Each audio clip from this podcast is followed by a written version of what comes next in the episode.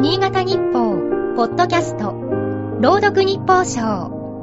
この番組は、新潟日報のコラム、日報賞を、新潟県内の地域 FM10 局が、持ち回りで読み上げます。2月19日、春秋に効く薬などなかりけり、深井義久。ウイルス化の前に本誌に投稿された句だ。春先は草花が生気を増し、人々も卒業や門出で一歩を踏み出す時期。なのに、自分だけが置いてきぼりを食ったようなわびしさを感じることがある。医者の薬などでは治せない。そんな心象を春秋と呼ぶのだろう。今年も春の憂いは長い。昨春に比べ、心痛は一層重いかもしれない。感染第6波の深刻さゆえだ。県内の感染者は2万人を超え、県民の100人に1人が感染しても収束が見通せない。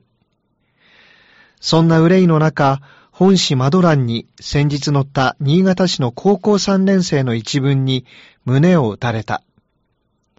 感染予防で彼女は修学旅行に行けず、文化祭や体育祭も延期や中止になった。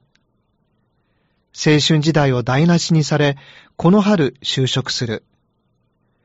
それでも彼女は社会人として、くじけそうになった時は、高校生活で楽しかったことを思い出して頑張ろうと書いた。周囲からどんなに不運と思われようと、友達と過ごした時間はかけがえのないものだったに違いない。2年前、感染拡大の狭間に開店した飲食店が近所にある。夫婦で切り盛りし、昼はランチ、夜はアルコールも提供していた。お昼時に訪ねたら、ママさんは少し涙目だった。夜の営業はもう無理かも。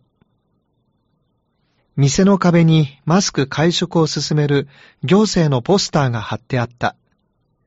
最初は違和感、そのうち習慣。個人的にはポスターの文句のような習慣は身につきそうにない。今年の春秋はやっぱり深くて重い。今日の日報賞は、つばめ山上 FM の高井忠之が朗読いたしました。